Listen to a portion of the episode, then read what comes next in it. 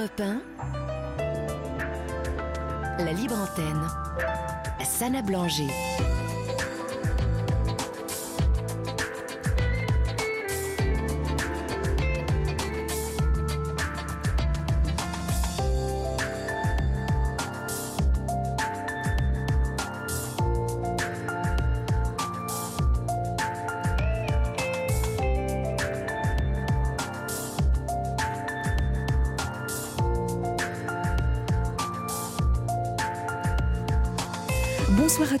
Tous, vous êtes sur Europe 1, c'est l'heure de la libre antenne. Je suis ravie de vous accompagner jusqu'à minuit et je vous invite tout de suite à nous contacter au 01 80 20 39 21. Appel non surtaxé pour nous partager vos histoires de vie en direct. Vous le savez, la libre antenne est votre émission. Hier soir, nous avons écouté les témoignages de Pierre, Julia et Raphaël. Ils m'ont rappelé l'importance de la capacité à se remettre en question. C'est une qualité essentielle pour progresser, apprendre et s'épanouir. Cette faculté à s'interroger permet de reconnaître sa part de responsabilité dans ce que l'on vit. Elle conduit à analyser ses erreurs, à chercher des solutions et à pouvoir changer ce qui doit l'être. La capacité à se remettre en question implique aussi de respecter ses valeurs, ses besoins et ses limites et de communiquer également avec les autres de manière constructive. À l'opposé, le manque de faculté, enfin le manque de faculté à la remise en question est un défaut qui peut nous empêcher d'avancer, de grandir et d'être heureux. Alors, pétri de certitude, il se traduit par le fait de rejeter la faute sur les autres, à se chercher systématiquement des excuses, à se victimiser ou encore à se dévaloriser. Ce défaut se, se, traduit aussi par le fait de fuir ses responsabilités, de subir les événements, de s'isoler ou de s'opposer aux autres. Saviez-vous que selon un sondage réalisé par le site Wengood, 82% des personnes interrogées pensent que se remettre en question est important pour s'améliorer? 76% pour être plus heureux, 74% pour mieux comprendre les autres et 72% pour mieux s'adapter au changement. Alors et vous? Savez-vous vous remettre en question? Comment gérez-vous les personnes qui se remettent systématiquement en question? Venez partager votre expérience, votre, opinion ou votre question sur ce sujet. Appelez-nous au 01 80 20 39 21. Vous pouvez également nous écrire sur la page Facebook de la Libre Antenne d'Europe 1 ou par mail libreantenne at fr. Les incontournables Adrien et Raphaël sont prêts à vous accueillir. Laurent Penet est aux commandes de l'émission. Allez, à tout de suite sur Europe 1. La libre antenne d'Europe 1. Sana Blanger accompagne vos nuits. Et pour démarrer euh, l'émission, accueillons tout de suite Alain. Bonsoir Alain. Bonsoir Sana, bonsoir tout le monde. Bienvenue à la libre antenne. Merci beaucoup. Euh, J'étais passé à l'antenne il, y a, oh, il y a longtemps, peut-être vous vous souvenez de moi. En fait, je suis malvoyant, c'est moi qui ai fait pas mal d'années d'armée. Euh, C'était très difficile et donc euh, j'ai perdu mon épouse et à la suite de ça, ben, de nombreux problèmes. Je me suis retrouvé euh, à la fois à la rue, malvoyant, ah, et justement se remettre en question. J'ai essayé souvent. Oui. Justement, ça tombe bien de Oui. voir euh, le fautif, qu'est-ce qui s'est passé. Jusqu'à présent, j'ai pas trouvé. D'accord. Euh, Euh, c'est vrai que l'armée, je n'étais pas prêt. ouais. Euh, 27 ans d'armée, euh, moi je vous parle de ça en- dans les années 72. Mhm. Euh, je pense qu'on n'est pas prêt à faire face. Moi j'étais dans l'humanitaire, donc avec une formation euh, médecine euh, de guerre. Oui. Euh, je me suis retrouvé confronté avec mon, ma, seule, ma seule arme, c'était un bistouri Mhm. et un, un sac de fil avec des aiguilles face à la mort, face aux blessés, face à, dans des zones de conflit très importantes. Je peux pas en parler parce que c'est, Oui, vous je savez, comprends. c'est le secret défense. Donc Oui. euh, bon, c'est pas grave. Donc j'ai mis 10 ans pour m'en remettre. Euh, j'ai été soigné euh, parce que j'avais des, des flashs de ce que j'ai vu Oui, oui, qui me forcément. revenaient euh, tout le temps. Qu'est-ce qui vous a le très, plus très pénible et tellement pénible, ben, ça a un petit peu déteint sur ma vie de couple. Où déjà pendant 27 ans, on se croisait euh, Mhm. avec mon épouse. Ouais. Ça a été quelque chose euh, où, en fait, euh, quand je, quand je l'ai, quand nous sommes mariés très jeunes en 72 et quand je suis rentré à l'âge de 47 ans, en fait, euh, j'ai découvert ben, la mère de mes enfants, Mais j'ai découvert aussi une étrangère, en fait. Que je ne connaissais pas, qui avait pris ses repères, qui avait pris ses habitudes. Ah oui, forcément. Qui avait de nouvelles amies, surtout de nouvelles amies IE, qui n'étaient pas. qui étaient toxiques aussi pour elle. Donc moi j'ai repris euh, un petit peu mon travail euh, très longtemps après en tant que travailleur social. Mhm. Justement à ce sujet, euh, je suis rentré en relation avec Julia hier. Ah, merci. Donc je lui ai donné quelques conseils, on a passé un petit peu de temps au téléphone. D'accord. Euh, je, lui- je lui ai dit bonjour d'ailleurs. Et je pense qu'on va Julia. essayer de résoudre son problème parce que euh, j'ai trouvé quelques solutions en fait. Voilà. Alors pour, pour expliquer aux auditeurs, donc Julien en fait nous a appelé. Euh, c'est une personne qui rencontre des problèmes avec une voisine euh, qui des tapages nocturnes, hein, clairement. Tout à fait. Euh, C'est elle, hein, voilà. Et, Oui, euh, et donc, c'est vrai que cette situation semblait un peu insoluble euh, parce que. Il y a des solutions. Ouais. Elle est très compliquée quand même parce que Mhm. tout le monde se rejette les responsabilités ou personne ne les assume. Ouais. Donc, eh ben, il faut, il faut taper au-delà de Monsieur le maire de Martigues, il faut taper au-delà des services sociaux. Vous savez, les services sociaux, moi, à, à l'époque, on ne disait pas une assistante sociale, on disait des travailleurs sociaux, quand moi j'ai démarré. Mhm. Euh, on a beaucoup de pouvoir en tant que travailleur social. D'abord, euh, les travailleurs sociaux, ce sont des fonctionnaires payés par nos impôts. Ils ont un devoir euh, de résultat. Ils ont tous les moyens, ils ont beaucoup de pouvoir, les travailleurs sociaux. Une obligation Voilà. de Mais résultat. on ne sait pas pourquoi, d'un département à l'autre, d'une ville à l'autre, d'un dossier à l'autre, rien n'est réglé identique. Il y a toujours des cas. Mhm. Et là, c'est vrai que le cas de Julia, il est assez spécial. Ouais, il est Mais on va, je suis prêt à me, à me déplacer. Bah, merci beaucoup, Alain. Merci Oui, oui, parce infiniment. que c'est quelque chose qui, moi, euh, c'est très riche pour moi. Ouais. Ça me, ça me, ça me, me permet d'avancer aussi. Euh, donc, euh, je serais curieux de savoir qu'est-ce qui s'est passé. Parce que là, il y a quand même des ombres qui sont quand même assez importantes. Oui, oui, il y avait Alors moi, des je, ondes d'ombre, je effectivement. ne vise euh, pas ouais. euh, qui est le Mm. fautif. hein, comme, on- comme dans l'armée. Je soigne les gens, je ne sais pas qui a envoyé la grenade, qui la reçoit. Je soigne les gens, je ne suis pas là pour les juger. Ben, Voilà. bravo. Donc euh, voilà, on verra pour Julia, on en reparlera peut-être. J'espère, oui, oui, j'espère, j'espère que nous aurons des, euh, des nouvelles de, de Julia, des nouvelles Oui, oui, positives. on a envisagé pas mal de choses. Ah, très bien. Euh, bon, c'est vrai que c'est assez compliqué parce qu'elle a quand même, comme elle l'a dit hier à l'antenne, un problème de santé où elle doit faire des allers-retours en milieu hospitalier. Oui. Donc elle doit abandonner son appartement pendant toute son absence et ça, c'est pas bon. Hmm. Mais on va trouver une solution. Ouais, ce qui était, ce qui était euh, vraiment euh, surtout grave, euh, c'était Oui. le. Ah bah, hier soir, l'émission, je, vous- je vous écoute depuis euh, Ouais. pas mal de temps. Mm. J'ai trouvé que l'émission hier soir était particulièrement difficile. Oui, je, je, je vous confirme, Alain. Émotionnellement, c'était, c'était assez lourd, effectivement. Euh, C'est ce que euh, j'ai ressenti moi. oui, bah, je, comme vous, comme vous. Voilà. Euh, et, et pour Julien, en fait, radio, c'est vrai, juste une, dernière chose, Alain, s'il vous plaît. vous. Je, juste, je, termine. Euh, je voulais revenir à, Julia. Effectivement, la situation qui était très grave, c'est surtout ce problème de vol de courrier. Et donc, euh, il y avait peut-être euh, usurpation d'identité. Je, trouvais qu'il y avait peut-être cette situation qui faisait que peut-être quelqu'un s'introduisait chez elle quand elle n'était pas là.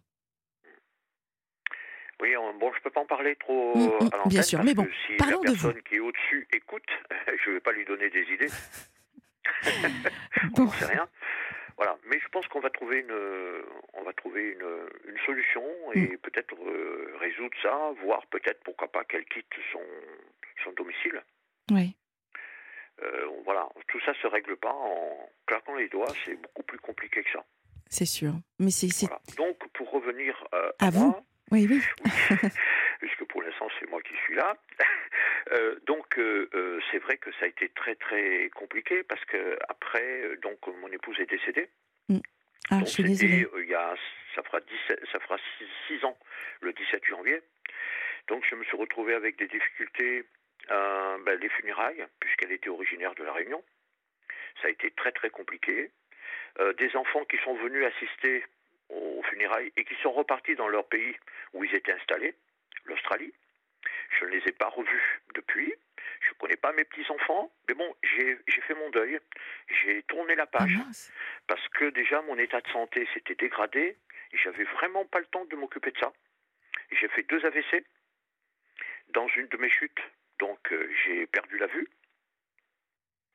87%. Juste avant le Covid, il y a eu une opération qui a raté, puisque Ah, je devais est, faire je me contrôle. Mm. Mais vous savez très bien que pendant la période de Covid, beaucoup d'établissements étaient fermés. Oui. C'était ce qu'on appelle le plan blanc. Mm. Donc, cette, euh, ce manque de soins, après ça, euh, ben, a fait que ma vue s'est vraiment dégradée. En fait, les implants qu'on m'a mis, ils avaient glissé. Ils n'étaient pas Ah, bien euh, remis en place. Donc, il y a un décalage au niveau de mes yeux. Et euh, donc, maintenant, refaire l'opération. Bon, j'ai une visite le 12 septembre mhm. mais je ne pars pas. euh, je, je pars avec un. Je ne sais pas, j'ai une appréhension. Donc, c'est pas encore l'opération, mais tous les, les- les médecins que j'ai vus Mhm. euh, m'ont dit Tu fais ce que tu veux, mais moi, ça serait moi. Depuis deux ans, ta vue ne bouge pas, ne fais pas l'opération. Ah, euh, quel type de médecin vous, vous, vous a donné Alors, ce moi, je type suis de... suivi dans un- une clinique privée à Paris qui s'appelle l'Institut euh, Arthur Verne. Oui. Donc l'ophtalmo qui m'a opéré, lui, à la suite du plan blanc, malheureusement, il a attrapé le Covid et il est décédé. Puisqu'il était, vous savez, les plans blancs ont demandé à des chirurgiens, à des gens de venir dans les centres de vaccination. Oui, pour Il était renforcer les presque équipes. contraint et forcé en quelque part. Mhm. Donc il est décédé et son assistante euh, n'a pas suivi en fait. Voilà. Donc euh, pendant deux ans et demi, j'étais ben, livré à moi-même avec des soins qui étaient faits euh, euh, par ce que je pouvais, avec des euh, avec des médecins qui connaissaient rien, des centres low cost, je peux les citer, c'est les points vision, qui sont pas vraiment des top professionnels hein, quand même. Donc, euh, ben, ma vue s'est dégradée et là, elle est quand même stabilisée. Mais euh, c'est vrai que euh, le Covid et les vaccins que j'ai eus, Ouais. ça j'en suis convaincu, ont fini de dégrader ma santé en fait. Parce que je n'étais pas comme ça avant. Je ne suis pas le seul, Sana. Il y a beaucoup de gens qui, soit ils ont été vaccinés, euh, ils ont des problèmes de santé, soit ils, ils ont eu le simple Covid et ils ont aussi des problèmes de santé. Euh, moi, j'ai une époque, j'ai perdu euh, l'usage de. J'entendais mal. J'avais Mhm. des acouphènes, je- Mhm. j'entendais mal, j'avais perdu l'odorat. j'avais les jambes qui flagellaient, on aurait dit que voilà, j'étais dans un autre monde. C'est revenu petit à petit. Et ça, vous l'associez, vous l'associez à votre, vous l'associez à, à- au vaccin, ces symptômes-là? Ben écoutez, moi je peux rien dire, je n'ai pas de preuves. Bon. Mais c'est quand même étonnant que même Mm. les chercheurs, j'ai entendu dernièrement sur votre antenne, je crois, c'était un chercheur du CNRS, qui lui-même ne prenait pas position. Bon. Voilà, il disait, moi j'ai des doutes et je ne sais pas. Alors, Je ne suis pas médecin, mais c'est étrange que des gens qui n'avaient rien avant, en Mhm. un an, ils attrapent ce type de pathologie qui n'est qui est pas logique en fait. Mais par conséquent, Alain, qui vous a conseillé ou qui vous a orienté pour cette euh, opération du 12 septembre? Eh ben, c'est euh, un rendez-vous qui était déjà pris depuis plus de deux ans. que vous avez euh, réactivé? Oui, tout, ben oui, tout à fait. Donc je me suis, je suis allé puisque c'est rue d'Assas, hein, c'est derrière le palais du Luxembourg. D'accord. Donc j'y suis allé. J'ai rencontré une assistante sociale, j'ai rencontré, bon, Mhm. tous- les papiers sont bien OK. Et moi, ce, que, ce qui me dérange beaucoup dans ce type d'opération, d'ailleurs, c'est pas la, la seule, c'est cette décharge qu'on doit signer. Ah, mais ça, c'est euh, tout- toutes les opérations. C'est Oui, mais ça veut dire que si on ouais. se décharge, c'est qu'ils sont pas sûrs de l'opération qu'ils vont réaliser. bon. ah, Parce qu'imaginons que je devienne non-voyant. ouais. Qu'est-ce que je vais faire? Ah. Donc il n'y a aucun responsable. Attendez, je vais dans un hôpital pour me faire soigner. Moi, j'ai un ami, il est rentré dans un hôpital pour un simple bobo à un pied. Mhm. Il n'en est jamais sorti, puisqu'il a attrapé la, gélo- vous savez, la légionellose. C'est la maladie de l'infection de l'eau. Ouais. Voilà. Et ben, il est décédé à cause de ça. Il n'était pas rentré pour ça. Moi, les hôpitaux, maintenant, c'est c'est malheureux de dire ça, alors que moi, j'étais quand même euh, euh, plus à l'extérieur, c'est vrai, mais dans le milieu médical. Franchement, la médecine en ce moment, c'est pas que j'ai pas confiance, mais je trouve que parfois, on nous dit pas la vérité ou on nous cache certaines choses. Alors, pour ma part, mais ça c'est mon point de vue, je, pense que ce, formulaire, euh, cette décharge en tout cas euh, avant une opération, elle est surtout là pour, dans un premier temps, euh, informer le patient des risques et des, complications qui sont possibles et qui sont liées à l'intervention. Mais, mais je ne pense pas, je ne pense pas que ça exonère vraiment le médecin, euh, ni de sa responsabilité en cas de faute ou, ou d'imprudence. Je pense que ça n'a strictement rien à voir. Mais ça, ça n'est que mon avis, hein, Alain. Oui, oui. Alors moi, lorsque ça m'est arrivé, que je me suis retrouvé dans ma situation, j'ai contacté le Conseil de l'ordre. Ouh là là. Ah bah, j'ai été remis sur les roses vite fait. Hein. Mmh. Évidemment, ils défendent bien leurs confrères. Bon, défendre peut-être, certes, mais dans tous les cas, je pense vraiment que s'il se passe quoi que ce soit, euh, ça, n'empêche pas euh, le patient de, faire valoir ses droits. vraiment. Donc, euh, bon. déjà, ils m'ont dit, bah, si vous n'êtes pas content, il faut prendre un avocat. Déjà Et on va faire un procès. C'est peut-être un peu, un peu prématuré, non? Oui, oui mais bon, pour l'instant, c'est moi qui suis dans la difficulté. Avant, je n'avais pas cette difficulté. Si je m'étais pas fait opérer, franchement, il y a toujours un si. Je serais peut-être pas dans cet état. Oui, je, comprends, mais là, il y, a, du scepticisme. Il y a beaucoup de scepticisme dans, ben cette. Oui, mais parce qu'on me dit pas la vérité ou on tourne autour. Vous savez, monsieur, oui, mais si. Oui, mais moi, les mais, les si, euh, excusez-moi. Euh, oui, je. Bon. Voilà, tout ce que je sais, c'est que la mutuelle est en train de dépenser une somme folle, mmh. euh, qu'ils m'ont majoré en deux ans de 40 euros par mois puisque bon, quand on approche, moi j'ai quand même 70 ans, et puis on avance dans l'âge, plus les, évidemment, les, les peut-être les futures opérations ou les pathologies vont s'accélérer, ou je, voilà, ça va coûter cher à l'État, donc on m'augmente. Euh, j'ai droit à rien, euh, à part ma retraite, je n'ai mmh. pas droit à, des aides, enfin des mutuelles universelles, euh, voilà, j'ai pas droit à ça. Donc euh, voilà, et là, euh, c'est là le, nerf du sujet, là maintenant, c'est que j'ai pris beaucoup de choses sur moi, j'ai fait le point sur moi. Mmh. Euh, La fameuse remise en question maintenant, je voudrais refaire ma vie. Ah. Voilà. Et c'est là où c'est la, alors c'est la pire des difficultés que je connais, en fait, que je traverse. Entre les brouteuses. Alors Alain, je, souris parce que vous nous dites c'est la pire des difficultés. Moi, je vous entends avoir passé 27 années dans un, à l'armée oui, c'était très très difficile. le, le, pas le deuil, mais j'ai été soigné pour ça. J'ai rencontré des médecins. Je, comprends. on m'a un petit peu enlevé tous les flashs que j'avais. Je ne Avec de l'EMDR peut-être? D'ailleurs, j'ai même des trous dans les, hmm. les années où j'ai passé dans certains pays. Il faut que je remette tout ça propre. Je m'en souviens même plus. Hmm. Euh, Donc là, et maintenant que je veux euh, refaire ma vie, Ben, je me rends compte que je suis devant un mur, un, parce que je suis malvoyant, deux, je n'ai pas un logement fixe, d'accord? Je suis hébergé en famille d'accueil. Trois, euh, eh ben, les, les sites, c'est difficile, parce qu'il y a énormément d'escroqueries, enfin des brouteuses, que c'est pas des escroqueries, mais c'est une mafia organisée. Euh, les agences, ben, je me suis fait plumer par une grande agence qui a pignon sur rue. Bon, j'ai pu me faire rembourser de quelque chose, mais j'ai perdu 600 euros. Et en fait, je n'ai jamais rencontré personne. Vous avez commencé votre, votre recherche depuis combien de temps, Alain? Ça fait un an. Un an. Euh, site de rencontre, c'est ça? Oui, un gros site de rencontre dont certaines radios ont diffusé des publicités. Et, euh, et ça n'a rien donné, puisque vous nous appelez ce bah, soir et que vous... J'ai un ami qui s'est inscrit en même temps que moi. Oui. Euh, il m'a dit voilà, j'ai rencontré cette personne, elle était comme ça, comme ça. Mais moi, je, lui ai dit, mais je vois pas bien, mais la personne que tu décris, c'est celle que j'ai vue au bureau. c'est celle que j'ai vue au bureau. C'est-à-dire? Ah ben, Je suspecte que quand ils ont personne à vous présenter, ils ont des collaborateurs qui vont sur place. Oh, alors ça, ça n'engage que ah, vous. Oui, non, non, mais je ne suis pas le premier, ça n'a ah, vous dire ça. Hein. Je suis certain que vous allez voir à l'antenne, il y a des gens qui vont réagir. J'en suis certain convaincu. euh, je mets beaucoup de réserves alors, les gens qu'on m'a présentés. Nous allons faire un appel aux auditeurs pour réagir. je suis certain, formel, que c'est une personne qui travaillait ou qui était au sein même de ce bureau. Alain, je, vais vous proposer deux choses. Oui. La première, c'est vraiment de m'écouter quand je parle. Parce que vous me coupez la parole. Non, parce y a un retour, je n'entends pas. Ah, d'accord. Et c'est un peu compliqué pour moi d'entrer en connexion avec vous. La deuxième, c'est que nous allons faire un appel aux auditeurs qui nous écoutent, qui sont passés par les sites de rencontres.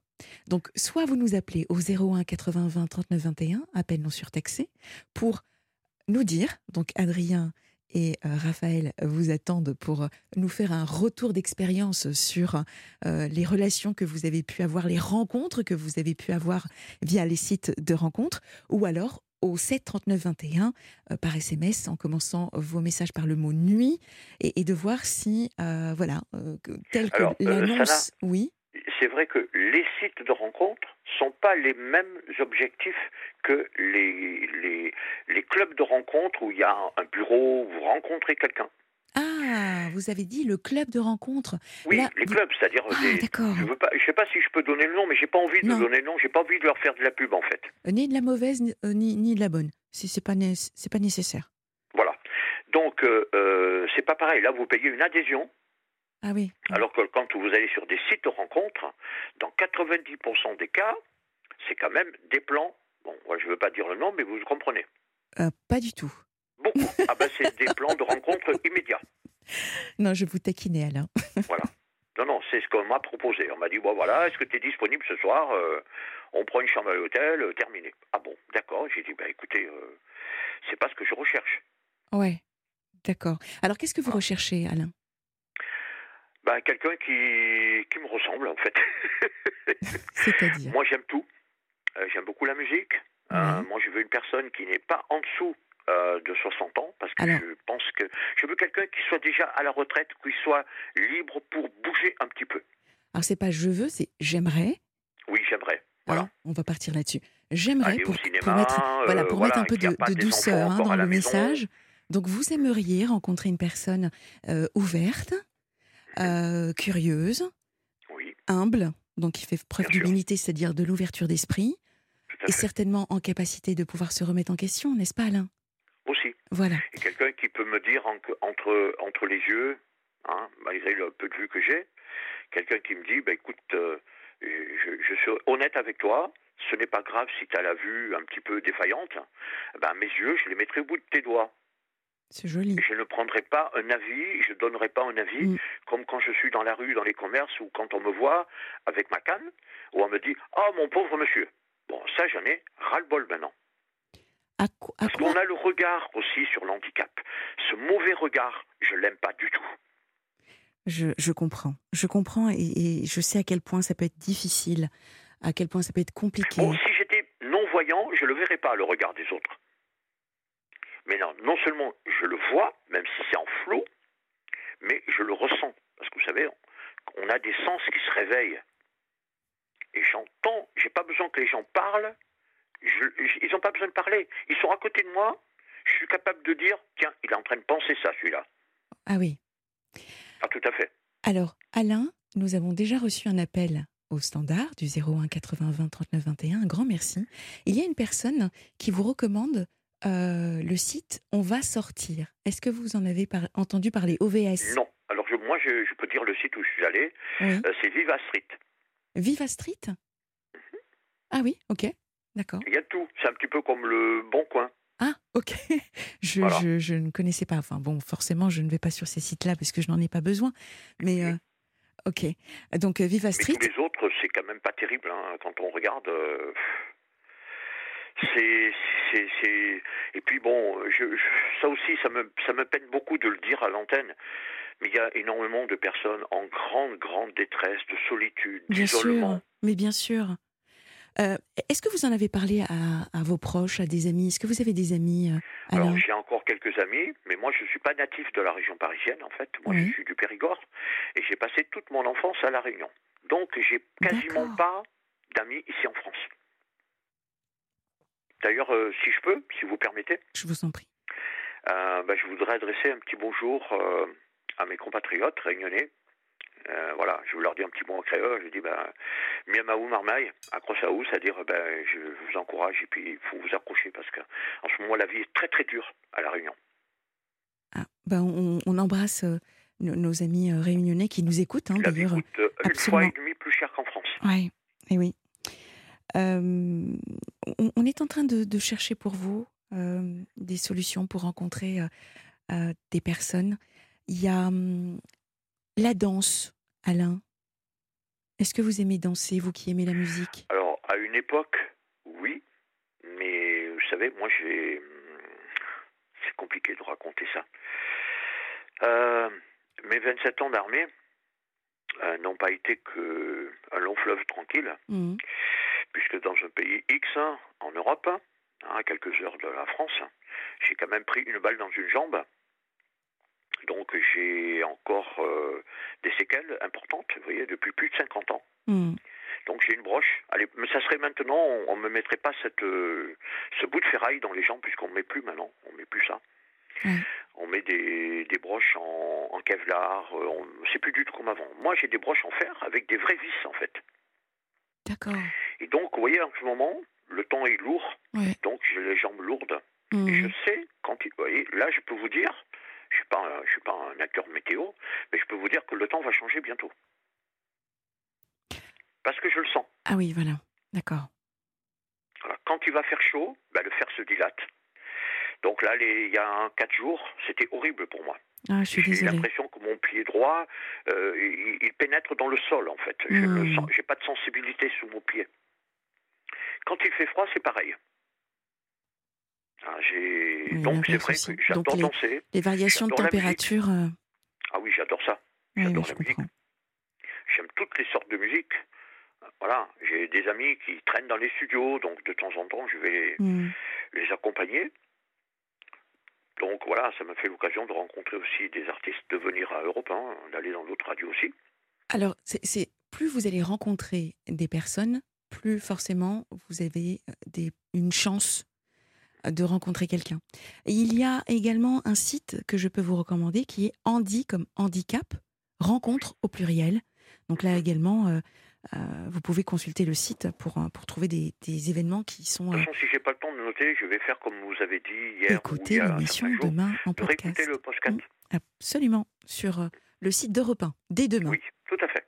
Bon, en tout cas, vraiment Alain, quelle que soit la méthode que vous allez choisir pour rencontrer une personne, ce qui est important, c'est d'être vous-même. Ça, c'est important. Restez confiant surtout. Restez ouvert aux aussi. opportunités. Oui. Une question, Sana, euh, que tout le monde se, se- se pose. Oula. Bon, moi je suis quelqu'un d'ouvert, je vous écoute depuis longtemps, je sais que vous êtes une femme très ouverte, que tous les sujets sont traités, sont tabous. Mais quand on parle Et sans jugement. du, de la vie sexuelle des seniors, ça c'est tabou. Euh, pas forcément. En tout cas, j'ai pas souvenir d'avoir reçu un appel d'une personne qui nous parlait de sa sexualité. euh.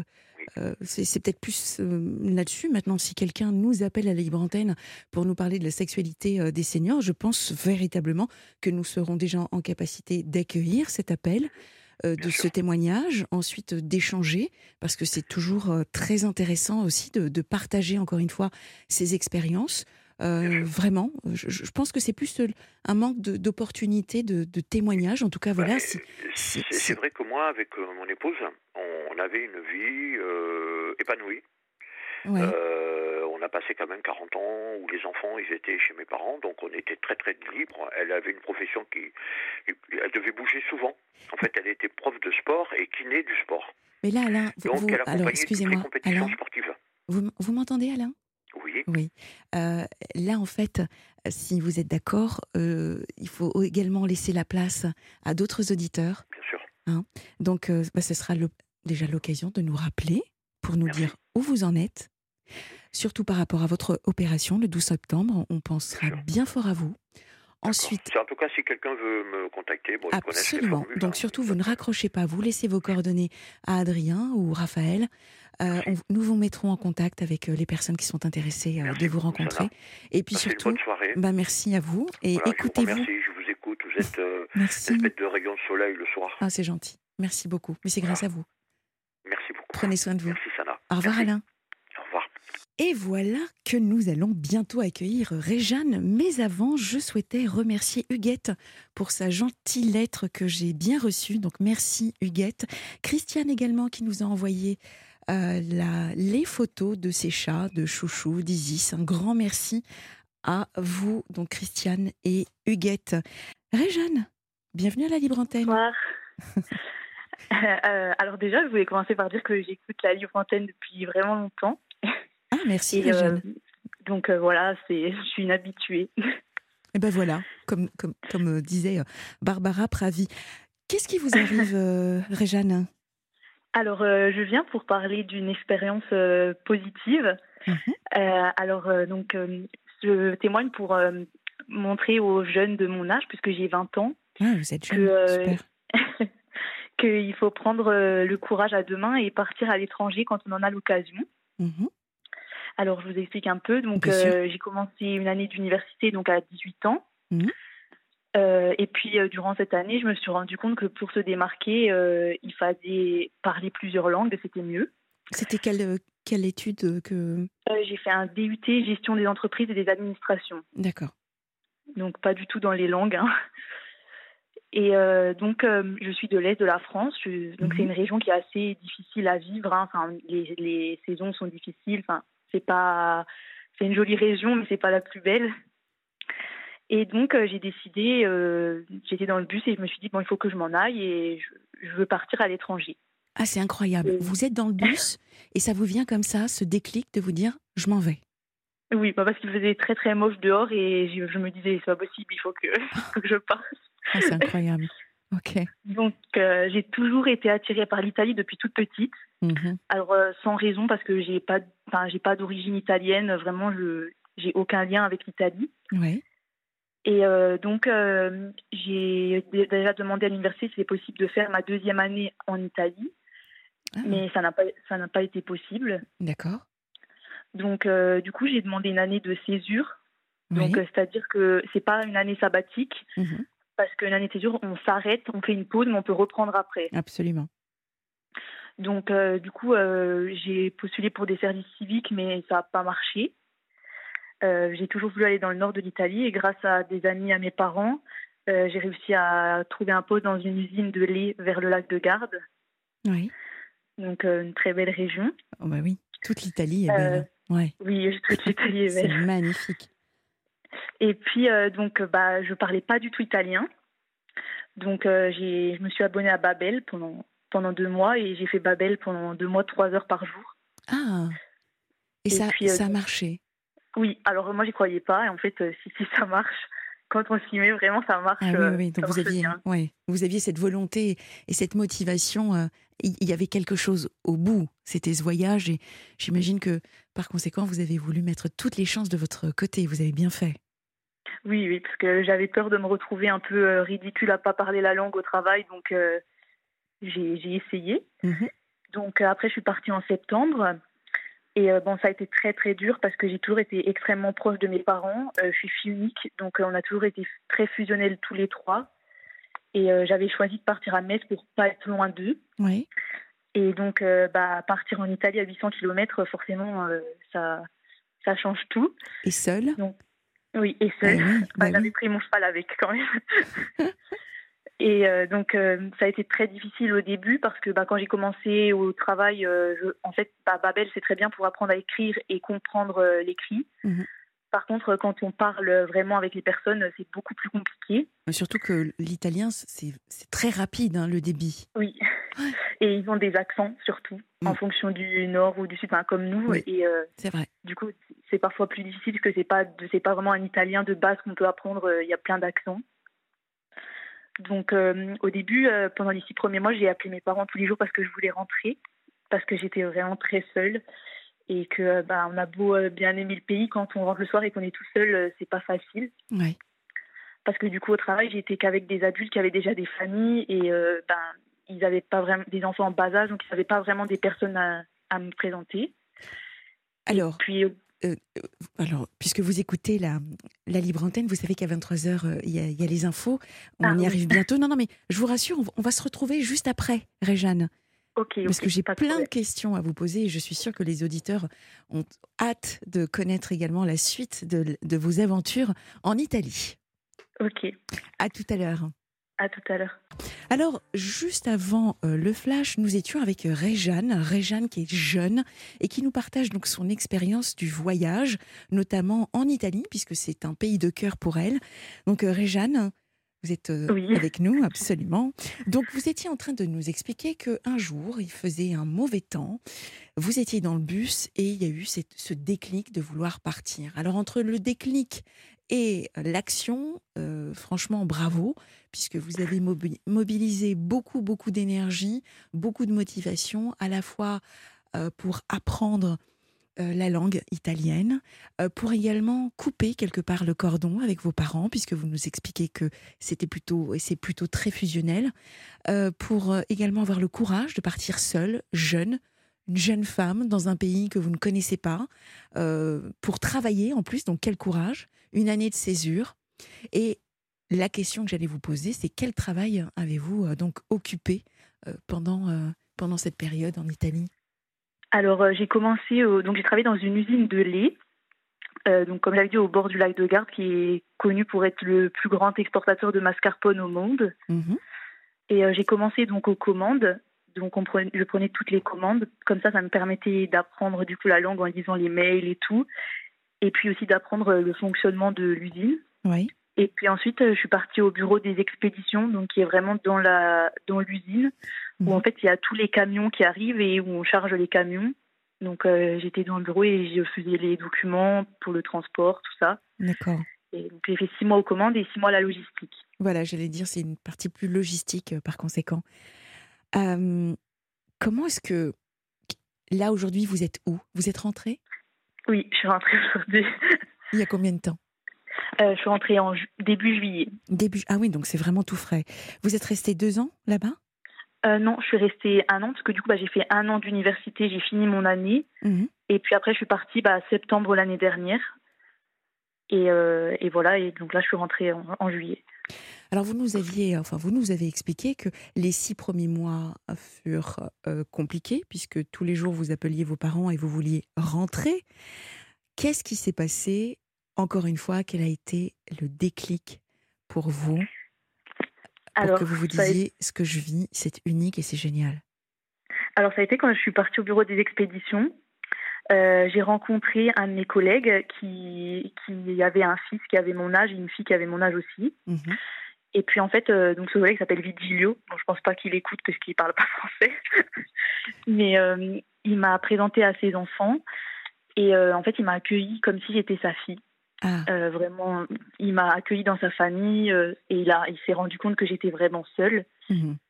Et en fait, euh, à partir de là, donc c'était une famille qui était très patriote de l'Italie. C'était vraiment la famille typique italienne avec la grand-mère qui fait très très bien à manger. et le cliché tel qu'on l'imagine, le stéréotype.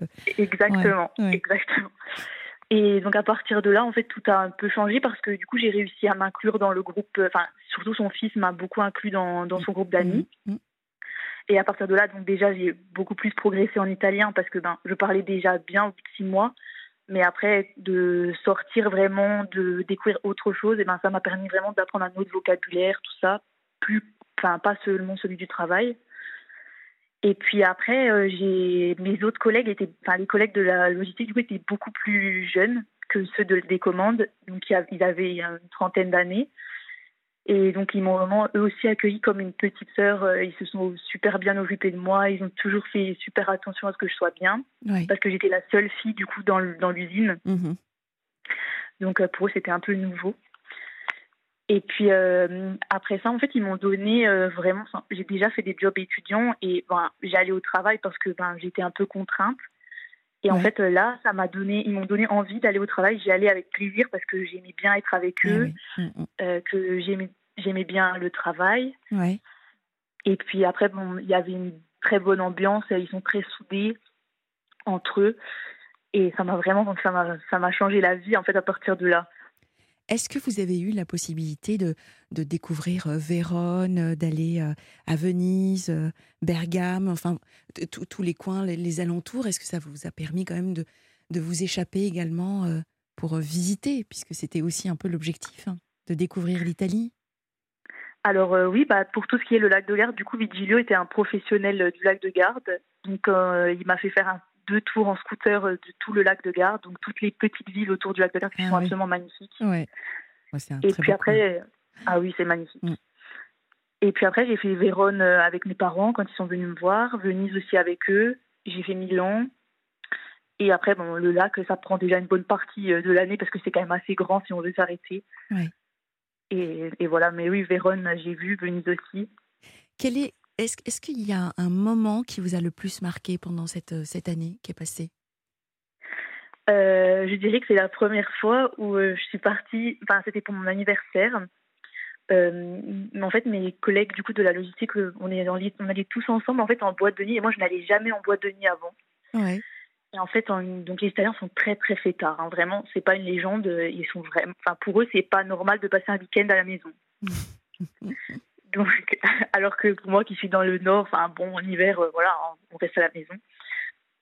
Et euh, donc euh, ce week-end-là, pour mon anniversaire, on est allé pour la première fois de ma vie en boîte de nuit et c'était, je pense que ça a été le moment le plus incroyable. Ça s'entend encore à votre voix. Je, je, peux imaginer que ça a dû être vraiment un très très bon moment. une année, vous avez décidé de revenir. est-ce que c'était compliqué ou pas pour vous? Ou est-ce que, bon, ben voilà, c'était déjà dans votre esprit un début et une fin? Alors, euh, au début, quand je suis arrivée que ça se passait mal, euh, je me disais oui, bah de toute façon, je vais rentrer. Et en fait, après, quand ça s'est bien passé, j'ai commencé à chercher pour faire l'université là-bas, pour essayer de reprendre une deuxième année là-bas. Oui. Mais au final, euh, ça voulait toujours dire que je devais perdre ma première année et donc avoir deux ans de retard. Et je me suis dit que bah finalement, ça valait pas forcément le coup. Après, j'ai été très triste de partir. En plus, bah, du coup, j'avais trouvé un copain là-bas. Ah. du coup, bah, voilà, ça a été très, très compliqué d'entrer. Ça a été très dur. Le premier mois a été très compliqué en France. Mmh. Et euh, bon, maintenant, je me suis habituée et maintenant, je vais partir à Bordeaux. Donc. Euh, eh bien oui, parce que forcément, là maintenant, ça va être compliqué que Réjeanne reste à la maison avec les parents. Je suppose que.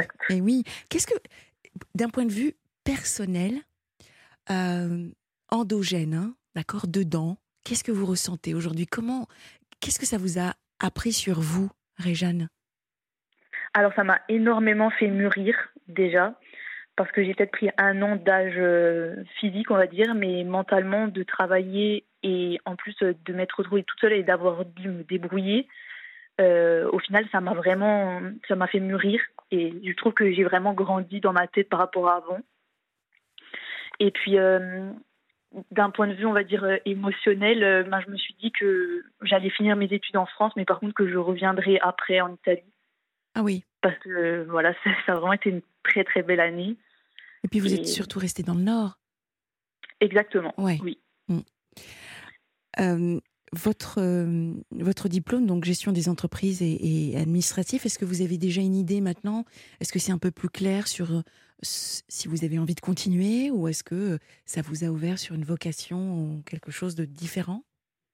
Alors du coup, j'ai réussi à entrer en deuxième année d'école de commerce en commerce international, ah. grâce en fait à mon à ma première année que j'avais eue. Donc du coup, maintenant, je me dirige plus vers le commerce international et si je peux réussir justement à travailler avec l'Italie, ce serait vraiment super. Mmh, mmh, mmh, eh bien, Réjeanne, merci infiniment en tout cas de, ce partage. Est-ce qu'il y avait derrière également tout cela un, un message que vous aviez envie de, de, de, donner, de, partager aux auditeurs qui vous écoutent? Alors oui, en fait, euh, je sais que j'avais remarqué, enfin j'avais vu un article qui avait beaucoup plus de jeunes qui écoutaient la libre qu'avant, et du coup je voulais, je voulais je voulais les pousser en fait à, à leur dire que ben, une année comme ça, on le fait que quand on est jeune, parce qu'après on a des contraintes et qu'il faut prendre l'opportunité d'y aller parce que ça apporte que des bonnes choses. Et ça fait découvrir plein de choses sur soi-même et ça cultive en plus. Parce que de rien les Italiens ils n'ont pas du tout la même culture que nous et ça ouvre vraiment l'esprit et c'est pour ça que je voulais vraiment donner en fait le courage à ceux qui ont un doute de partir à l'étranger de dire bon allez il faut que j'y aille j'y vais ah, c'est génial. Capable de le faire. Ouais, merci, merci beaucoup, euh, Réjeanne. Franchement, euh, quel joli témoignage. Euh, moi, je vous souhaite en tout cas tout le bonheur du monde, de continuer comme ça à, voyager, d'être une citoyenne du monde, parce qu'effectivement, il y a de très très belles choses partout, et on en revient toujours enrichi, en tout cas. Merci. Et eh ben, merci à vous de m'avoir écouté. Prenez bien soin de vous et à très bientôt. Accueillons tout de suite Théo. Bonsoir Théo. Oui, bonsoir Sana. J'ai envie de dire comment ça va Théo? Parce qu'en fait, euh, vous nous aviez appelé au tout début de la saison estivale de la Libre Antenne sur Europe 1. Tout à fait, tout à fait. Pour vous, pour vous parler de mon éco-anxiété, ben, ça va plutôt, plutôt bien. Hein. Ah Plutôt bien. De bonnes nouvelles. Alors effectivement, je, je, préviens les auditeurs, entre aujourd'hui, enfin ce soir et demain soir, c'est vrai que j'ai demandé à, aux auditeurs qui sont passés euh, de nous donner de, leurs nouvelles parce qu'il y a des choses qui ont évolué, il y a des choses qui se sont passées. Et donc merci énormément, euh, merci infiniment euh, Théo de, nous partager donc ce qui s'est passé depuis que vous êtes passé sur la libre antenne. Je vous en prie, avec plaisir. Donc donc voilà, j'ai déjà déjà pour pour faire déjà je oui je suis passé sur la libre antenne pour témoigner de mon mon éco-anxiété qui dure depuis plus de cinq ans. Mmh. Voilà, donc depuis l'âge de, de, mes 20 ans à peu près. Euh, non, ça, ça, va faire bientôt 9 ans, hein, voilà, bientôt 9 ans que, que je suis au anxieux.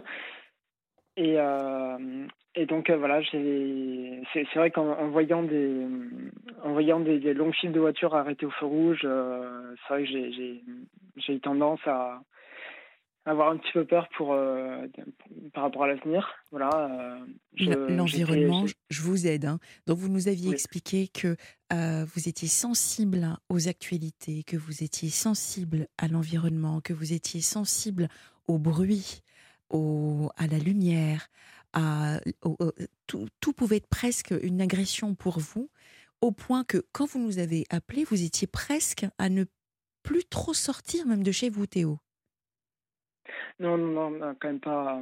Pas à ce point. pas à ce point-là. Euh, non, non, non. Mais c'est vrai que c'est vrai que le, bruit des, des moteurs, euh, par exemple, me, me, faisait peur parce que voilà, ça, avait de suite. Euh, je, je pensais de suite au changement climatique mm. en entendant le, le, bruit des moteurs, voilà, en respirant la pollution, ça, ça m'inquiétait aussi par rapport à ma propre santé, à la santé des gens, mais aussi par rapport à l'avenir. Euh, voilà, aux émissions, euh, aux émissions de, CO2 qui a augmenté. Donc, euh, mais, mais après, voilà, j'essayais de vivre au jour au jour, même si j'avais quand même très peur de l'avenir. voilà. Vous êtes suivi de mémoire ou vous êtes suivi par, par une psy? Tout à fait. Voilà. Vous avez également mis en place des actions euh, anti-gaspi. Euh, enfin, des voilà, il y a un comportement qui est quand même lié à, l'écologie et à tout ce qui est recyclage. Euh, donc ça, c'est ce que vous avez mis vous en place, si vous voulez en, le partager également. Exactement. Tout à fait. J'ai téléchargé l'application Too Good To Go qui permet de récupérer des invendus dans les dans les supermarchés, dans les restaurants, tout ça, donc à moitié prix pour éviter le gaspillage alimentaire. Et donc, ça permet de rentrer en contact avec euh, les commerçants locaux, euh, de, d'éviter le gaspillage alimentaire mm. et, de, de, manger toujours euh, des produits sains hein, qui, sont toujours consommables. Alors, vous nous avez appelé donc au tout début, donc c'était le 11 juillet, vraiment le lendemain du démarrage. comment donc ça va depuis? Qu'est-ce qui s'est passé? Mais ça va, euh, ça va plutôt bien, même si encore aujourd'hui j'étais un peu, euh, j'étais quand même un peu anxieux par rapport au fait qu'il a fait 40 degrés à Toulouse. C'est vrai que c'est vrai que ces températures m'ont un petit peu, un petit peu euh, affolé, hein, un petit peu fait peur. Et voilà, et surtout le fait de, de, de, voir que demain il va faire 43 degrés, voilà, j'ai pris, j'ai pris peur. Mais après, après bon, j'ai essayé de j'ai essayé de, de, mener des actions pour me pour, pour enlever mes angoisses, on va dire. Donc essayer de faire de la méditation, essayer de compter jusqu'à 100 aussi, euh, voilà. J'ai fait euh, quatre fois dans, durant le mois. C'est le, le, conseil que m'avait euh, effectivement. oui. Euh, alors, pour expliquer, quand on est pris d'une crise d'angoisse, en fait, c'était de, de compter, on compte jusqu'à 90, donc moi j'entends que vous comptez jusqu'à 100, c'est très bien, de façon à réoxygéner, en fait, effectivement, son, de réintroduire de, l'oxygène dans son organisme. Donc ça, vous, vous, vous, avez, j'ai entendu quatre fois, donc vous avez eu quatre crises de panique, d'angoisse? Quatre, euh, Oui, quatre crises d'angoisse, mais pas, pas de panique, mais beaucoup, enfin une forte anxiété, oui. D'accord. Ça vous a aidé? Oui, ça m'a, ça m'a beaucoup aidé. D'accord. Et, euh, et donc euh, voilà, après, je, je, prévois aussi de faire euh, de, de l'équithérapie prochainement sur, ah. sur plusieurs séances. Voilà. Après, je souhaitais savoir combien de, de, séances il était possible de, de faire pour, pour que ce soit bénéfique. Est-ce qu'il faut, il faut faire de l'équithérapie sur plusieurs semaines ou sur plusieurs mois ou Alors, de juste quelques séances, ça peut. L'équithérapie, qu'est-ce qui vous a donné l'envie de, de, de, monter à cheval pour, ou de, côtoyer des chevaux? Qui vous a donné cette, cette excellente idée? c'est vous qui nous avez conseillé cela. Ah, euh, d'accord. Euh, l'équithérapie pour, euh, pour apaiser les angoisses. Effectivement, tout ce qui est en lien avec les animaux, c'est formidable. Alors, l'équithérapie, est-ce que vous avez trouvé donc des, des centres qui, qui peuvent vous accueillir? J'ai pas, honnêtement, j'ai pas encore cherché, mais je, je prévois le faire. D'accord. Alors, en fait, c'est avec eux que vous pourrez voir sur combien de séances et, et comment est-ce que vous pourrez, en tout cas, le pratiquer. Et effectivement, euh, là, comme ça, vous dire euh, cinq séances euh, vous suffisent, peut-être que vous en, il y aura besoin de plus. Peut-être que vous allez également découvrir que le contact des chevaux est quelque chose d'extraordinaire, donc vous aurez peut-être envie de, de, continuer et, et d'aller encore plus loin sur, sur la, la, je dirais, la proximité, la relation avec les chevaux. voilà, il n'y a pas vraiment de choses prédéfinies, mais déjà le fait que vous preniez soin de vous, c'est super. D'accord, très bien.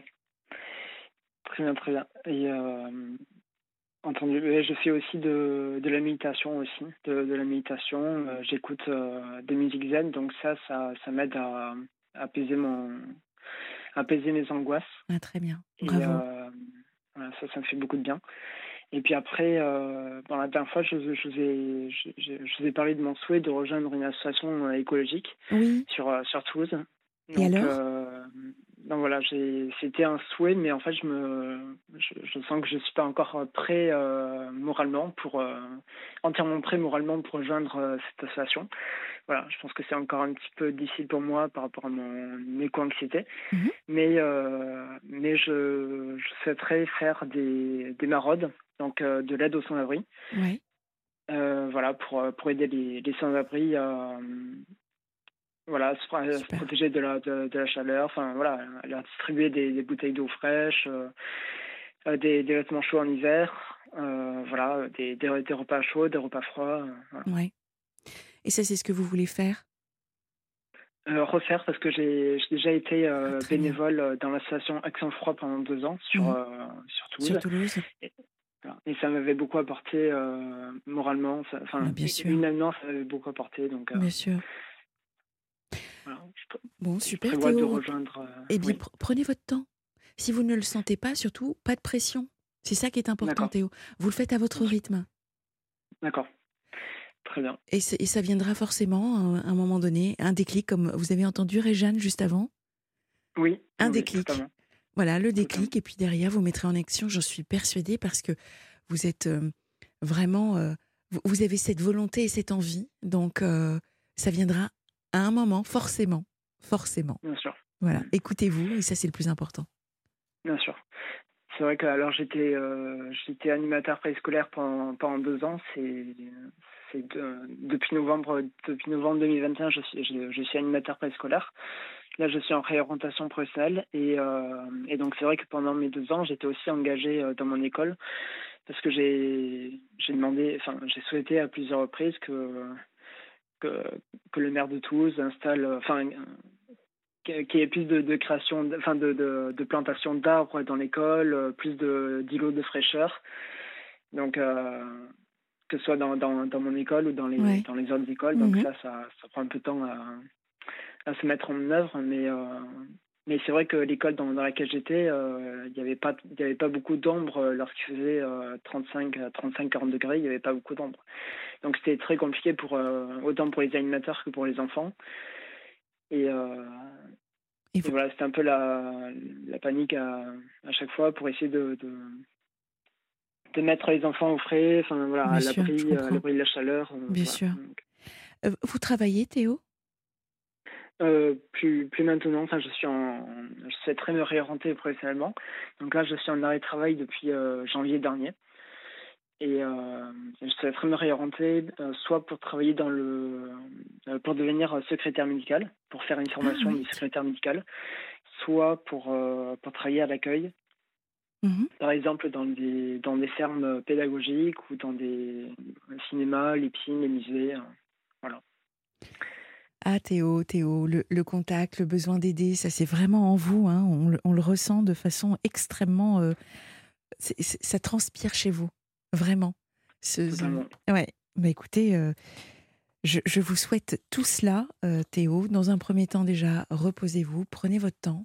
Et puis, et puis quand viendra le moment, je suis sûre que tout cela deviendra concret pour vous. En tout cas, nous, on vous le souhaite. Et un grand, grand merci Théo de nous avoir rappelé pour nous donner de vos nouvelles. Ça fait toujours extrêmement plaisir. Je vous en prie. Merci vous pour votre, pour votre écoute et bonnes vacances à vous hein, à l'avance. Merci beaucoup. Accueillons tout de suite Stella. Bonsoir Stella. Oui, bonsoir Sana. Bienvenue à la Libre Antenne. Ah, merci, merci. J'adore la douceur de votre voix déjà. Ah, merci. ah ouais, franchement, c'est un, un, bonheur. Euh, donc, je vous appelle parce que je voulais euh, témoigner de ma phobie. Enfin, on n'en entend jamais, jamais parler. Je suis hémétophobe. Hémétophobe. Donc, il n'y a pas de H. Hein. Hémétophobe, sans H. Ouais, hémétophobe, euh, sans H. On va, on va laisser les auditeurs juste deux secondes pour essayer de deviner ce qu'est l'hémétophobie. Alors, Orange, notre réalisateur, elle, il me dit est-ce que vous êtes allergique au métal? Il a fait une, proposition hémétophobie. Non. Eh ben, il a tout faux. Eh ben, il a tout faux. il a tout faux. Il a tout faux. Non, c'est pas simple. Même mon médecin traitant avait écarquillé les yeux. Hein. Hémétophobe. Allô, c'est quoi? Voilà. Alors, qu'est-ce que c'est l'hémétophobie? Eh bien, écoutez, euh, c'est euh, la peur de vomir. Une phobie, mais euh, on me dit vomir ou mourir, je préfère mourir. Voilà. c'est ça. Et quelqu'un aussi, c'est hmm. euh, la peur de vomir et de voir quelqu'un vomir. Voir, absolument.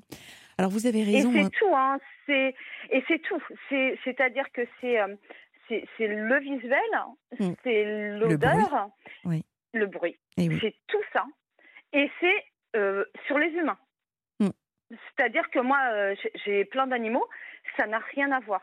C'est pas le même bruit, c'est pas la même odeur, ça n'a rien à voir. Et j'ai plein d'animaux, c'est mes animaux sont ma vie. Hein. Euh, mais par contre, les, hum, chez les humains et moi, hein, euh, mais, mais c'est vraiment horrible et ça me pourrit la vie. J'ai 41 ans, mm. ça me pourrit la vie depuis mes 5 ans.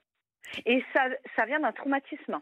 Ah voilà. Par contre, hein, je, voilà. Ouais, c'est la question que j'allais vous poser. Alors, euh, vous nous avez parlé des animaux, donc vous avez des chats, vous avez vu, les, chats, ça, voilà, les chats, ça recrache. Donc effectivement, là, pour vous, il n'y a, pas de souci. Quand ils vomissent leur poil, euh, ça va. Ah ouais. Ouais, leur boule de poil. Ouais. Mm, mm. Ah, après, bon, voilà, je suis pas fan, hein, évidemment, mais et puis il faut le faire, il faut nettoyer, c'est comme ça. Bon, il n'y a pas de souci. C'est bon, c'est pas gênant. Et puis non, c'est il n'y a pas cette ça n'a rien à voir. Ouais, je comprends. Rien à voir. Alors, ça peut paraître anodin comme ça hein, quand on parle d'hémétophobie, mais vous avez vraiment raison parce que c'est vrai que c'est vraiment une phobie. On se moque de moi. Non, mais je, je ah, comprends. mais c'est horrible. Je, je, comprends que ça ne doit pas être ça simple. Ça pourrit ma vie.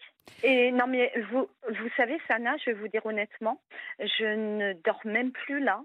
Euh, bah, déjà, j'ai des problèmes de sommeil de base, mais là, je n'endors plus parce que je vais chez le dentiste en octobre. Je continue une dévitalisation qui se passe extrêmement mal. Aïe. Euh, je suis désolée. Parce que, bah, à cause, vous savez, euh, euh, le capteur hein, pour la radio, on la met quand même vraiment au fond. Et là, j'ai une, ah, une dévitalisation au fond. Et au point où, en fait, mon, mon pauvre dentiste, qui est extraordinaire, qui est très très bien, hein, je l'ai envoyé valser, mais à fond. Et elle m'a dit, mais est-ce que vous, mais vous êtes folle, c'est pas possible. Mais vous vous rendez compte que là, moi, il faut que je travaille sur un milieu euh, sain. Et là, vous allez mettre de la salive, parce qu'en fait, je l'ai, je l'ai poussé. En fait, j'ai, tout poussé. J'ai failli tout, bah, tout gâcher, en fait, tout son travail, mm. parce qu'à cause du capteur pour, euh, pour la radio, euh, bah, j'avais tellement envie de vomir, mais mais c'est un réflexe en plus. Oui, qu'elle m'a dit faites comme si vous avez faites comme si vous aviez des menottes c'est pire. Oui, c'est pire. mais puis non, non, c'est pas possible. Et là, je retourne en octobre et elle m'a fait comprendre, parce que c'est la troisième fois que ça se passe très mal, mais vraiment très mal. Mm. Et elle m'a dit, euh, je suis désolée, mais moi, je peux pas travailler comme ça. J'ai mal au ventre quand je vous vois. Et euh, moi, j'en suis malade parce que je suis quelqu'un en plus respectueux des gens. Et j'en suis malade pour elle aussi. Je, je, suis malade pour moi-même parce que bah forcément je suis vraiment très mal et quand c'est comme ça c'est une peur en plus viscérale où j'ai envie de vomir donc forcément j'ai le cœur qui s'emballe et je claque des dents donc pour elle c'est horrible ah ah il faudrait que je sois endormie ah oui. c'est horrible c'est horrible. Et je peux vous assurer, j'ai tout fait. Parce que du coup, elle m'avait prescrit, la fois d'avant, elle m'avait prescrit des anxiolytiques. Mais je suis contre ça à la base. Mais parfois, sur. sur là, peut-être, ouais. Est-ce que vous avez essayé ah, l'hypnose Non, mais j'ai fait en plus. Alors j'ai fait j'ai fait de ouais j'ai fait de l'hypnose ericksonienne. Ouais, très bien. J'ai fait de l'acupuncture et là donc ça n'a pas fonctionné et là je vais faire euh, bah, le 31 août, je crois que c'est le 30 août 31, je vais faire une séance de MDR euh, bah, du côté de chez moi. Après, c'est sur Internet que j'ai vu, donc je ne sais pas si c'est un praticien qui est bien ou pas. Hein. Mmh. J'ai fait tout parce que c'est au mois d'octobre, c'est début octobre, j'en suis malade. Et en fait, je connais l'origine de mon traumatisme. Oui, alors quel est-il C'est pour ça que j'ai pensé à l'EMDR. Alors en fait, euh, mes parents avaient des problèmes d'alcool. Ah. Et ma chambre était à côté de moi. Et ma mère, bah, une femme, supporte moins l'alcool. Donc, vous voyez ce que je veux dire je elle, euh, elle vomissait. Et, et, en fait, moi, dans ma. Dans, enfin, comment vous dire? Moi, euh, en, tant qu'enfant de 5 ans, euh, pour moi, tout était gigantesque. C'est-à-dire que pour moi, c'était pas un petit vomi, pour moi, c'était un océan de vomi. avec un, un, vomi de vin rouge. C'est horrible. Hein. Je mmh. vous dis, mais puis ça reste anonyme entre guillemets. C'est que voilà, euh, moi je le je le dis pas dans ma euh, à ma famille, je le dis pas. Euh, je, je suis déjà pas forcément bien vue, donc voilà, voilà. Et, et, et, voilà, là je vous le dis. Et en fait, pour moi, c'était un océan de vomi rouge, mais en plus, en tant qu'enfant, à 5 ans, il y avait en plus, ma chambre était à côté de la salle de bain. Ma mère ne supportait pas le vin, donc du coup, c'était dans la salle de bain. Elle n'allait pas aux toilettes qui étaient à l'opposé, mais c'était dans la salle de bain pour moi, c'était un océan de vomi. Et en plus, c'était rouge. Rouge, c'est le sang. Le sang, ouais. Mm. J'avais 5 ans, à peu près, on va dire. Mais c'est hyper traumatisant. Je comprends. C'est hyper traumatisant. Moi, mes parents, euh, ils sont décédés aujourd'hui. Euh, je ne les incriminerai jamais. Ils avaient sûrement leurs problèmes. Maintenant, j'ai 41 ans. Autant vous dire que moi aussi, euh, et puis j'ai aussi roulé ma bosse et j'ai eu des coups dans la gueule, on va dire excusez-moi de l'expression. Donc je les jugerai jamais. Mais, mais mon Dieu, moi j'ai un enfant, j'ai un enfant. Et pendant la grossesse, j'ai pas été malade. Mmh. Ah mais oui. Mais ben oui, parce ah bah, que tout, tout, bah, tout s'imbrique, tout s'imbrique, tout est compliqué. Moi j'ai qu'un seul enfant, hein. mais après c'était un choix. Hein. Mais j'aurais pas pu en avoir plus. Et là, je vous interromps. Votre phobie, donc je vais pas dire le mot, l'émétophobie, voilà, plutôt que de dire l'acte. Euh, Mmh. Est-ce que vous y avez pensé quand il a été question de d'avoir un enfant? Est-ce que vous vous êtes dit bah, non non ah. non non parce que j'étais moi j'ai toujours été positive dans la vie donc je me disais de toute façon j'aurais du bol moi nickel et ça a été le cas ouais donc ça a vous été êtes... le cas non non impeccable Alors là, euh à aucun moment vous n'avez eu un épisode où vous vous êtes retrouvé à devoir euh, rendre non. Voilà. Bah, mais j'ai jamais vomi de ma vie. Moi, mon, mon médecin, je, euh, mon médecin, enfin mon dentiste, euh, l'autre fois énervé, vraiment. Mais elle m'en voulait, mais elle était en pétard comme il n'y a pas, et je la comprends. On ne pouvait pas parler puisqu'elle me faisait le soin et elle me disait on parle après le soin, vous allez me dire. Et en fait, la fois d'avant, elle m'avait dit mon Dieu, qu'est-ce que c'est con comme phobie, mais je lui avais pas dit la raison à ce moment-là. Mm. Mais comme l'autre fois, ça s'est tellement mal passé, je lui ai raconté. Je lui ai dit, bon, bah voilà, euh, parents, euh, voilà, machin. Et elle m'a dit, ah, je suis désolée, effectivement. Mais elle m'a dit, par contre, travailler sur ça parce que moi, je suis désolée, je suis pas là pour. Enfin, je suis pas psy, quoi. Mais je comprends. Oui, bien sûr. Hein, voilà, pas évident parce qu'elle elle a un acte à, faire dans de bonnes dispositions et puis elle veut vous soigner. Elle veut vous soigner. Vous, vous y mm. allez parce que c'est nécessaire et que vous en avez besoin. Alors, euh, tout à fait. Effectivement, c'est là, moi, je, je, vous invite à faire de l'EMDR, c'est très très bien, parce que de toute façon, euh, mmh. les phobies, il bah, n'y a pas, il y a, rien parfois pour, pour je dirais, euh, il n'y a pas de prescription mmh. médicale hein, quand on est sur, euh, mmh. sur, sur de, la, de la phobie. En revanche, effectivement, il y a quand même des, choses que l'on peut mettre en place. Donc, vous avez les thérapies comportementales et cognitives qui peuvent vous aider, de voir un psychologue, un psychiatre hein, pour à la fois en parler déjà et puis faire des séances effectivement de MDR. Vous avez l'hypnose. qui peut, qui peut mmh. vous aider. maintenant, par rapport Mais ça, c'est fait en fait quand même. Hein. Alors, je pense. quand même fait ça. Alors justement, après, moi je pensais à quelque chose. Une, phobie, c'est souvent très lié à des effets d'anxiété qui peuvent monter hein, ah quand, on, quand on, voilà, mmh. tel que vous nous l'avez mmh. décrit. Donc là, mmh. c'est vrai qu'on peut prescrire un médicament pour, pour atténuer cela. Mais néanmoins, quand je vous ai dit une hypnose, c'est parfois, aujourd'hui, il y a des anesthésies qui sont faites sous hypnose. Et là, j'étais en train de penser à votre, votre séance chez le dentiste de, de voir si éventuellement il était possible, même pour l'avenir, à chaque fois que vous avez un examen à faire qui peut éventuellement euh, amener à. Je pensais à la fibroscopie, mais aujourd'hui ça se fait euh, sous anesthésie. Ah, mais déjà eu Oui, mais alors attendez, parce que moi on me l'avait refusé l'anesthésie. On m'avait dit vous n'avez pas de problème, donc euh, il n'y a pas d'anesthésie. Et j'avais dit mais je la ferai pas. Et en fait, j'ai eu la, la fibroscopie par le nez. Et ça a été aussi Nickel. Ok. Ouais. parce que c'est un acte qui. c'est les nouvelles techniques, ça. Ouais, ben oui. parce que... Non, mais c'est un. C'est pas par la bouche. D'accord. Mm. Bon, bah, c'est un acte qui se fait mm. très souvent maintenant sous anesthésie euh, euh, générale. Donc, bon, très bien, tant mieux. Eh ben oui, non, moi, on me l'avait refusé. En fait, on me l'avait refusé parce que j'avais fait de l'hypertension euh, pendant la grossesse. Et on m'avait dit tout, tout ce qu'on peut éviter voilà, pour le cœur, etc., dont une anesthésie générale pour une fibro, on évite. Et puis, parce que moi, j'avais dit, moi, je, je, veux ça, mais sinon, je fais pas l'examen. Et là, non, non, c'est bon, on va vous faire par le nez. Je fais, oh, ok. Bon, Stella, en tout cas, ce qui est important, c'est surtout n'ayez pas honte de votre peur, s'il vous plaît. Parce qu'il y a beaucoup de phobies comme ça dont on n'ose pas parler. Ah, mais, mais, vous savez, Sana, je vais vous dire pourquoi, pourquoi je n'ose pas en parler. Enfin, pourquoi je n'ose pas en parler On se moque de moi. Bah, mon dentiste s'est foutu de moi, hein, littéralement. mais mon Dieu, c'est con. Mais parce que ce n'est pas connu. C'est pour ça. Bah, euh, non, mais s'en excuser d'ailleurs. Mais en, même temps, je la comprends. J'ai pas. Enfin, la pauvre, comme, comme elle connaissait pas. J'en avais parlé. Elle ne s'en souvenait mais, pas. Mais euh, je pense. Bah, euh, si, mais après. Enfin, elle, elle, imaginait pas à quel point pour moi c'était. je préfère mourir. Elle me disait, ah, mais qu'est-ce que c'est con, euh, vous allez bien vomir un jour, euh, vous, vous n'allez pas en mourir, vous verrez. Et je lui ai dit, mais c'est comme toute phobie, c'est irrationnel. Je sais, je suis pas débile, j'ai un bac plus 5, puis même ça, même euh, bac moins 5, je m'en fiche. Je le sais. Je sais que je ne vais pas mourir, mais c'est plus fort que moi. Mon cœur s'emballe. Non, mais je comprends. Je ne réponds plus de rien. Je, je suis. C'est une alors, phobie. Euh, pour le coup, j'ai plus de j'ai plus de cerveau. Ça c'est. Non, mais c'est voilà. Et je vous appelle aussi Sana. Oui. C'est euh, pour savoir euh, si des personnes qui se reconnaissent en tant qu'hémétophobes, bah, qui pourraient me contacter parce que je me sens très seule parce que moi je connais pas des métophobes autour de moi. Je, je n'en connais pas. Alors. Voilà. en fait, euh, justement, je voulais vous en parler.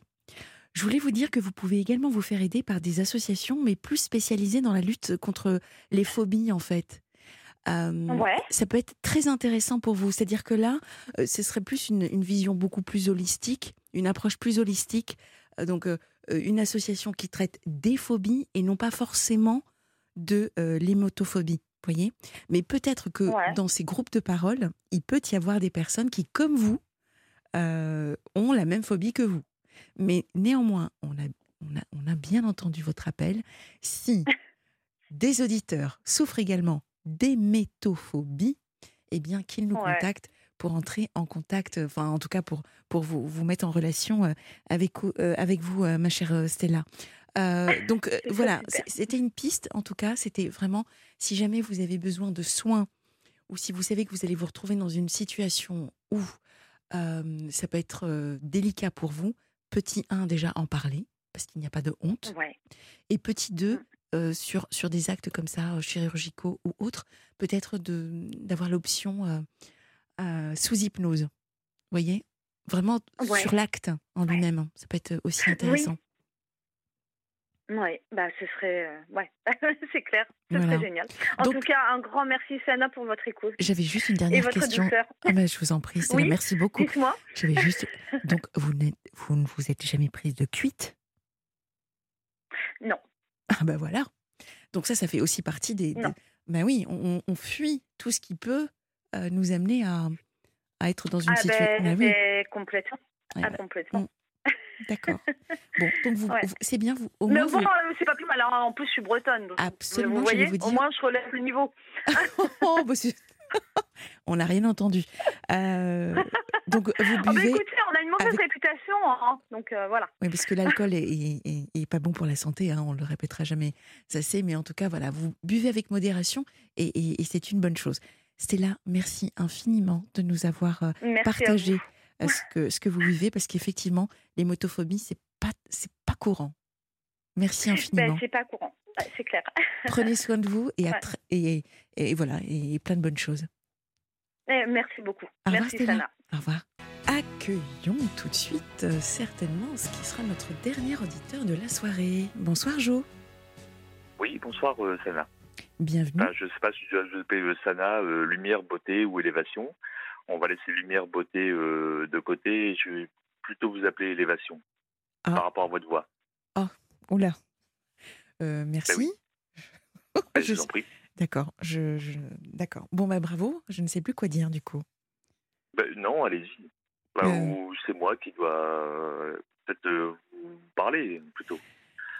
Euh, je, je vous ai eu euh, oui. au, au téléphone il y a quelques temps, bon, euh, et je voulais vous appeler parce que bon, je, alors je suis de police, hein, euh, et euh, lors des événements qui se sont produits, euh, des émeutes, Mhm.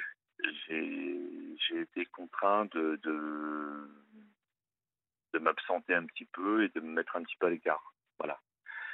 Et euh, ça a créé en fait chez moi un, un choc. Parce que je me suis senti euh, en insécurité. Oui.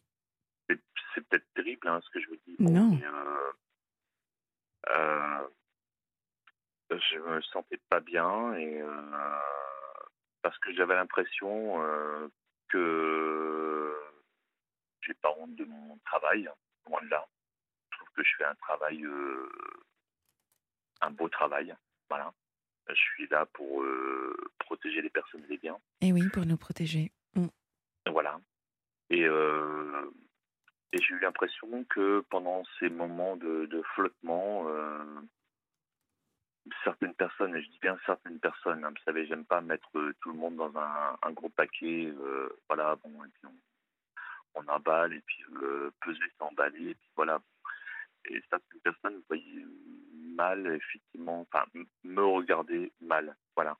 Alors, je suis pas dans le je, je vous écoutais en début, euh, au début de votre intervention. Bon, euh, vous disiez, bon, effectivement, analyser ses erreurs euh, sans se perdre, ne pas se victimiser, se L'introduction sur la remise en question, absolument. Voilà, bon, voilà. Je suis pas en train de me victimiser. Hein. Je, je suis pas du tout une victime. Je pense Mhm. pas. J'ai analysé effectivement mes erreurs parce que j'en fais aussi. Voilà, en tant que en tant que flic et puis aussi en tant qu'homme, Mhm. comme chacun. Voilà. Euh, J'ai essayé de pas me perdre Oui. parce que ça aurait été trop facile, je Mhm. pense. Euh, ne pas me victimiser, parce que oui, euh, il y a une chose qui se passe et ben, c'est une personne et c'est pas euh, c'est pas moi, voilà. Et puis aussi se remettre en question, bon oui, c'est aussi euh, essayer de s'améliorer jour après jour.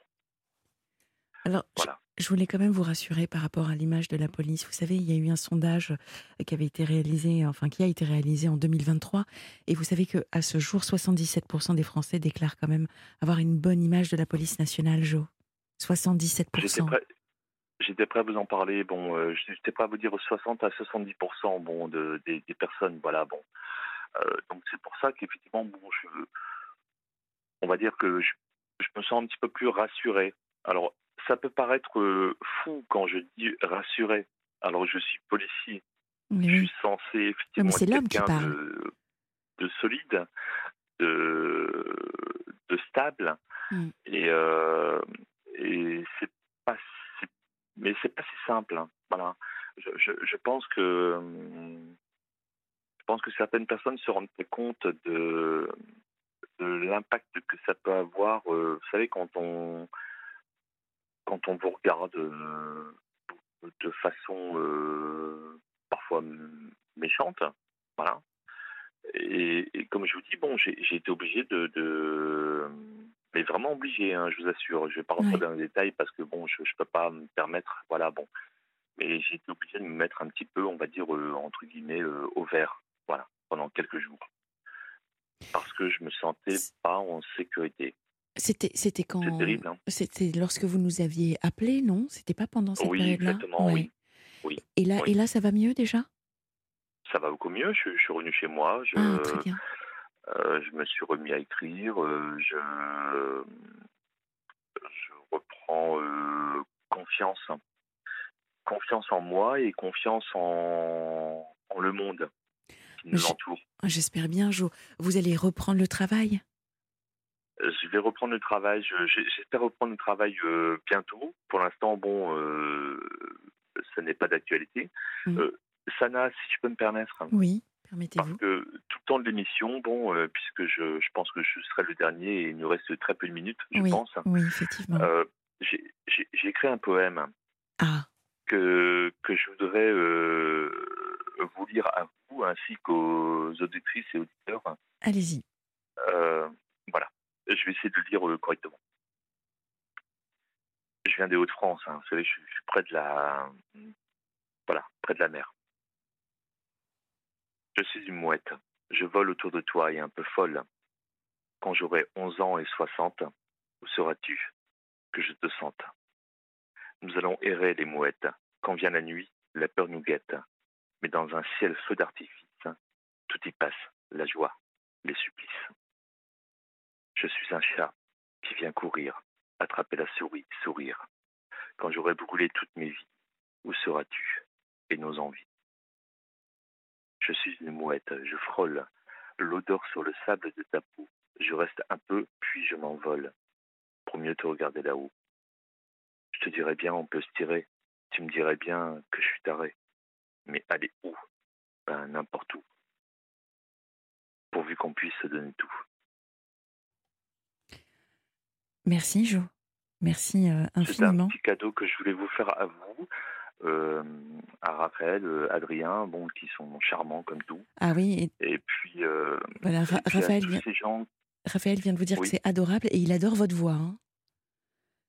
Vraiment. on me le dit. Bon, mais c'était important que je vous le dise. Hein. Un, peu particulière. Bon, limite, je pourrais faire de la radio. Hein, bah, limite, bien sûr, bien sûr. Bon, bon. Dans tous les cas, mais, j'aime mon métier. Jo, très important, vraiment, appuyez-vous sur les valeurs qui vous ont motivé à choisir ce métier.